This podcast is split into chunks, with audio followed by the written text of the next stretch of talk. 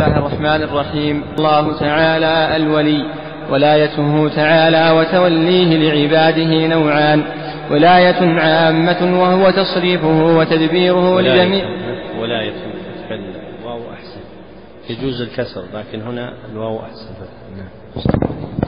ولاية عامة وهو تصريفه وتدبيره لجميع الكائنات وتقديره على العباد ما يريده من خير وشر ونفع وضر وإثبات معاني الملك كلها لله تعالى.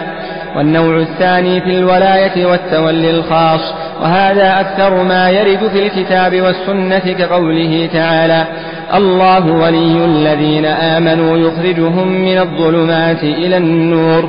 وقوله تعالى وإن تولوا فاعلموا أن الله مولاكم. وقوله تعالى ذلك بأن الله مولى الذين الله مولى الذين آمنوا وأن الكافرين لا مولى لهم. وهذا التولي الخاص يقتضي عنايته. خاص خاص.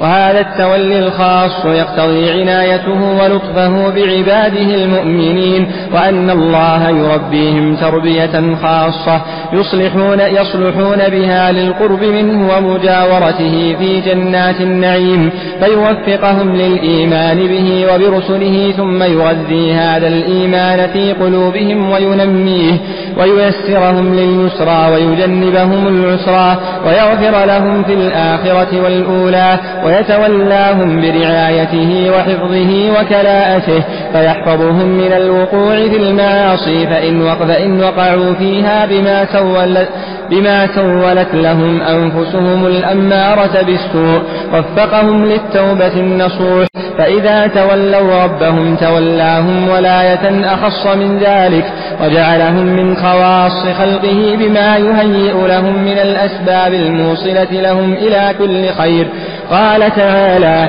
ألا إن أولياء الله لا خوف عليهم ولا هم يحزنون. الذين آمنوا وكانوا يتقون. لهم البشرى في الحياة الدنيا وفي الآخرة. فأخبر في هذه الآية عن الأسباب التي نالوا بها ولاية الله وهي الإيمان والتقوى والفوائد والثمرات العظيمة التي يجنونها من هذه الولاية وهي الأمن التام وزوال ضده من الخوف والحزن والبشارة الكاملة في الدنيا بما يبين لهم ويبشرهم به من اللطف والعناية والتوفيق للخيرات والحفظ من المخالفات المخالفات وبالثناء الحسن بين العباد وبالرؤيا الصالحة التي يراها المؤمن أو ترى له والبشارة عند الموت وفي القبر وفي عرصات القيامة فهذا تنبيه جامع متوسط بين الاختصار المخل والطول الممل وفيه من التفصيلات النافعة والنكت اللطيفة والفوائد والفرائد ما لا تكاد تجده مجموعا في محل واحد. قدم المصنف رحمه الله تعالى ما اختطه من بيان أسماء الله الحسنى المذكورة في القرآن بذكر الاسم الحادي والثمانين فإن جملة الأسماء التي أعدها المصنف رحمه الله تعالى في كتابه هنا من أسماء ربنا سبحانه وتعالى واحد وثمانون اسما آخرها اسم الولي. وهذا الاسم قد جعله المصنف رحمه الله تعالى في بيان متعلقه من صفة ربنا بمنزلة المعية وقسمه إلى ولاية عامة وولاية خاصة. والأظهر والله أعلم متابعة لتصرف هذا اللفظ في القرآن أن متعلق اسم الولي من الولاية أشبه بصفة القرب منه بصفة المعية فإن المعية منها معية عامة وخاصة وأما القرب فلا يكون إلا خاصا للمؤمنين وكذلك الولاية لا تكون إلا للمؤمنين لأن معنى الولاية المحبة والنصرة والتأييد فتكون منحصرة في النوع الثاني دون النوع الأول. والنوع الأول إنما هو من قبل صفة الملك وأشباهها ولا مدخل له في الولاية. فالولاية كالقرب كما يقال إن قرب الله يختص بالمؤمنين فكذلك ولايته سبحانه وتعالى تختص بالمؤمنين. وأبلغ شيء في الدلالة على ذلك قوله تعالى ذلك بأن الله مولى الذين آمنوا وأن الكافرين لا مولى لهم فهذا دال على أن ولاية الله عز وجل تختص بعباده المؤمنين وهي اكتنافهم باللطف والرحمة والإصلاح وتكميل أحوالهم وأرواحهم وتهذيب أخلاقهم ونفوسهم بتغذيتها بالإيمان والمعارف والعلوم النافعة وتيسيرهم لليسرى وتجنيبهم للعسرى. ليكون في تكميلهم بهذه الأمور إعدادا لهم لمجاورة الله سبحانه وتعالى. فإن مجاورة الله عز وجل لا تصلح إلا لمن طهرت نفسه وكملت روحه. ومما تحصل به تلك المطالب تهذيب النفوس وإصلاحها بولاية الله عز وجل لأربابها. ثم ذكر رحمه الله تعالى قول الله عز وجل ألا إن أولياء الله لا خوف عليهم ولا هم يحزنون؟ الآيات وفيها الإخبار بالأسباب التي تنال بها ولاية الله وهي الإيمان والتقوى. فأعظم ما تحصل به ولاية الله عز وجل هي إيمان العبد وتقواه. فكل من كان مؤمنا تقيا فهو من أولياء الله سبحانه وتعالى. فولي الله شرعا هو المؤمن التقي كما في نص هذه الآية من سورة يونس. وأما باعتبار الاصطلاح فإن المتكلمين في العقائد جعلوا اسم الولي خاصا بالمؤمن التقي غير النبي فإنهم أخرجوا النبي من الحقيقة الاصطلاحية للولي. أما باعتبار الحقيقة الشرعية للولي فإن الأنبياء كغيرهم هم من أولياء الله سبحانه وتعالى. ومن حصل هذه المرتبة فله البشرى في الحياة الدنيا وفي الآخرة. وقد نفى عنه الله سبحانه وتعالى الحزن فيكون قد بلغ أرقى الدرجات وأكمل المقامات في الدنيا والآخرة. وبهذه الجملة يفرغ المصنف رحمه الله تعالى من هذا التنبيه الجامع المتوسط بين الاختصار المخل والطول الممل المبين لجملة من الأسماء الحسنى الواردة في القرآن بيانا ذكر فيه طرفا من التفصيلات النافعة والنكت اللطيفة والفوائد والفرائد ما لا تكاد تجده مجموعا في محل واحد.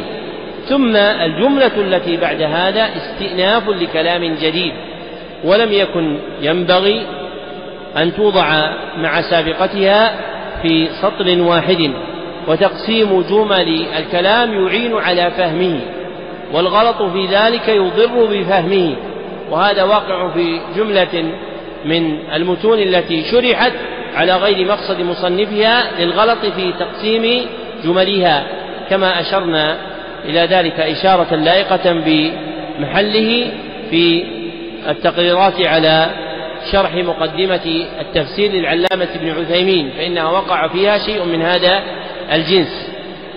فيكون المصنف قد فرغ من ذكر ما يتعلق بالأسماء الحسنى ثم يشرع ها هنا يبين مقامات أخرى تتعلق بعلم العقائد.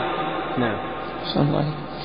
قال رحمه الله ولنتبع هذا المقصد الجليل ببقية المقاصد من علوم التوحيد فنقول بيان الأصول التي كثر الكلام فيها بين السلف وبين أهل الكلام وهي متفرعة على أسماء الله الحسنى وصفاته ولكن لزيادة الإيضاح نبين دلالة القرآن عليها بخصوصها.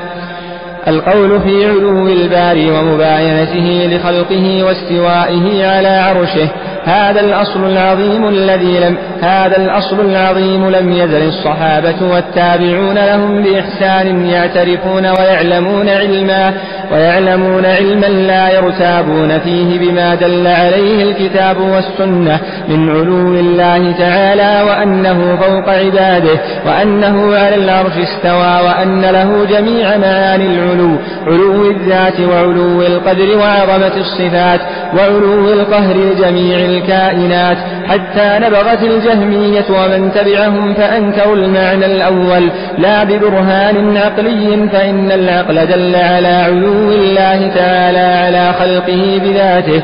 دلالة فطرية واضحة ولا ببرهان نقلي فإن جميع النصوص تنافي قولهم وتبطله وتثبت له تعالى كمال العلو من كل وجه. في القرآن العلي في مواضع كثيرة وفيه الأعلى وذلك يدل على أن علوه من لوازم ذاته وأن جميع معانيه ثابتة لله تعالى. وفيه الإخبار عن فوقيته للمخلوقات كقوله يخافون ربهم من فوقهم والإخبار بعروج الأشياء إليه وصعودها وبنزولها منه كقوله تعرج الملائكة والروح إليه وقوله إليه يصعد الكلم الطيب والعمل الصالح يرفعه وكقوله حاميم تنزيل الكتاب من الله في عدة مواضع فيدل ذلك على علوه وعلى أن القرآن كلام الله غير مخلوق. وكذلك قصة موسى وفرعون إذ قال فرعون يا هامان ابن لي صرحا لعلي أبلغ الأسباب. أسباب السماوات فأطلع إلى إله موسى.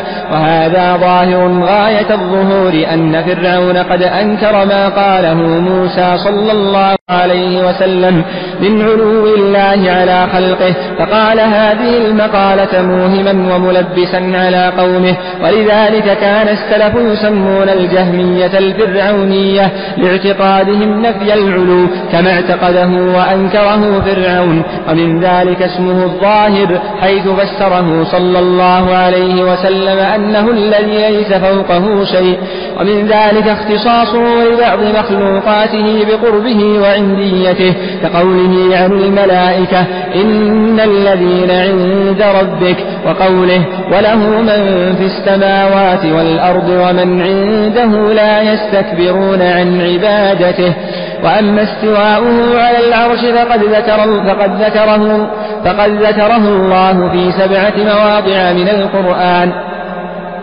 مثل قوله الرحمن على العرش استوى فالاستواء معلوم والكيف مجهول كما يقال مثل ذلك في بقية صفات الباري فإن الكلام فيها مثل الكلام في الذات فكما أن لله ذاتا لا لا تشبهها الذوات فله تعالى صفات لا تشبهها الصفات فصلة العلو لله تعالى ثابتة بالسمع والعقل كما تقدم وصلة الاستواء ثبتت في الكتاب وتواترت بها السنة. ذكر المصنف رحمه الله تعالى أنه بعد فراغه من بيان أسماء الله الحسنى الواردة في القرآن يشرع يبين أصولا كثر الكلام فيها بين السلف وبين مخالفيهم من أهل الكلام والبدع. وهذه الأصول هي متفرعة على أسماء الله الحسنى وصفاته ولكن لزيادة الإيضاح فإنه يبين دلالة القرآن عليها بخصوصها. وجعل المصنف رحمه الله تعالى مقدم هذه الأصول القول في علو الله سبحانه وتعالى لجلالة المسألة وعظمها. فبين رحمه الله تعالى أن الصحابة والتابعين لهم بإحسان لم يزالوا يعترفون ويعلمون علما لا يرتابون فيه بما دل عليه الكتاب والسنة من علو الله تعالى وأنه فوق عباده وأنه على العرش استوى. فمن عقائد المسلمين من الصحابة والتابعين وأتباعهم بإحسان إلى يوم الدين أنهم يعتقدون أن الله سبحانه وتعالى له العلو. وهذا العلو جعله المصنف تبعا لغيره راجعا إلى ثلاثة معاني. هي علو الذات وعلو القدر وعلو القهر والتحقيق أن العلو يرجع إلى معنيين اثنين هما علو الذات وعلو القدر والصفات.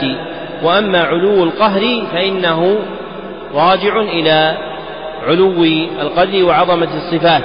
فإن من علو قدره وعظمة صفاته علو صفة من, من تلك الصفات وهي صفة القهر كما سنبينه في درس أعلام السنة المنشورة بأبسط مما, مما ها هنا. ثم ذكر أن الناس لم يزالوا على هذا الأمر حتى نبغت الجهمية وهم طائفة منسوبة إلى الجهم بن صفوان فأنكروا علو الله سبحانه وتعالى المتعلق بذاته لا ببرهان عقلي ولا ببرهان نقلي بل هي شبه وقعت في نفوسهم فاعترضوا بها على دلالات النقول والعقول. وقد ذكر المصنف رحمه الله تعالى في ضمن بيانه للدليل العقلي دلالة الفطرة فقال فإن العقل دال على علو الله تعالى على خلقه بذاته دلالة فطرة واضحة دلالة فطرية واضحة ودلالة الفطرة غير دلالة العقل. فإن دلالة العقل ما يتعلق بالاقتضاء العقلي والقياس الجدلي. وأما دلالة الفطرة فهو ما يوجد في النفوس من الإقرار بعلو الله سبحانه وتعالى في هذا الموضع. ثم ذكر من دلائل الشرع ما يبين علو الله فذكر أن في القرآن تسمية الله بالعلي والأعلى وهذا يدل على علوه سبحانه وتعالى لأن أسماء الله تتضمن صفاته. كما قلنا أسماؤه الحسنى على الصفات من الأدلة لذي الإثبات. فالمثبت يرى أن أسماء الله عز وجل تدل على أوصاف له فاسم العلي واسم الأعلى دالان على إثبات صفة العلو لله عز وجل. ومن تلك الأدلة أيضا إخباره سبحانه عن فوقيته على المخلوقات. كقوله تعالى يخافون ربهم من فوقهم هذا دال على إثبات العلو.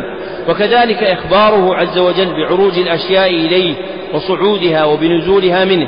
فإن العروج والصعود لا يكون إلا لمن هو في جهة العلو كقوله تعالى تعرج الملائكة والروح إليه أي ترتفع إلى من كان في جهة العلو.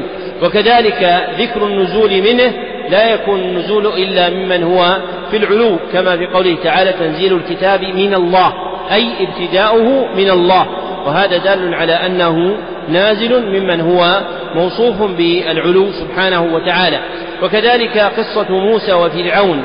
فيها إثبات ذلك لأن فرعون أنكر ما قاله موسى عليه الصلاة والسلام من علو الله على خلقه فطلب فرعون إبطال ذلك بما سأل وزيره هامان فيه.